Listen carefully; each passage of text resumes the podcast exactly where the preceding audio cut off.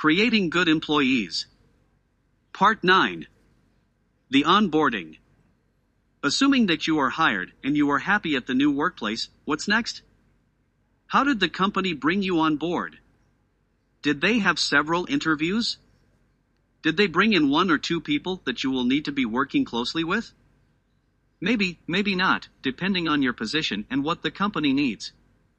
Is there, or was there training? Is it clear what the expectations are? The expectations. What is my job exactly?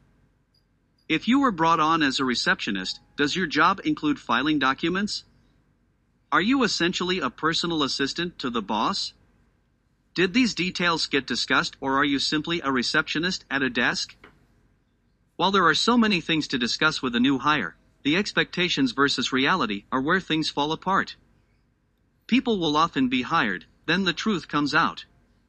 This is not fair to either party.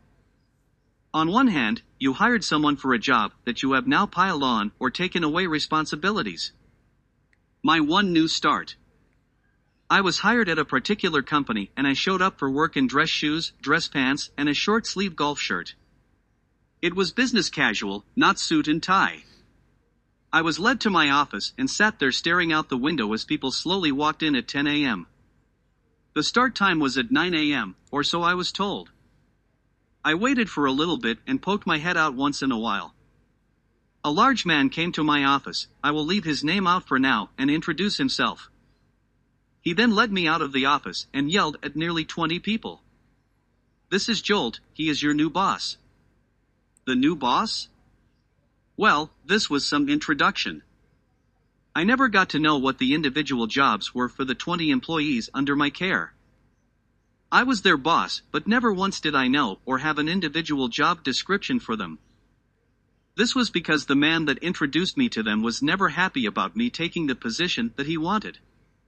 So I worked with him and communicated with him about what I needed to be done. In the end, it didn't matter, but this was a big wake up call for me as a high ranking C suite member. I was the boss of the boss and the leaders of their teams. In the years that passed, we did become good friends and the animosity didn't last forever. They needed me and I needed them. The start was rough and the road was bumpy but the job got done.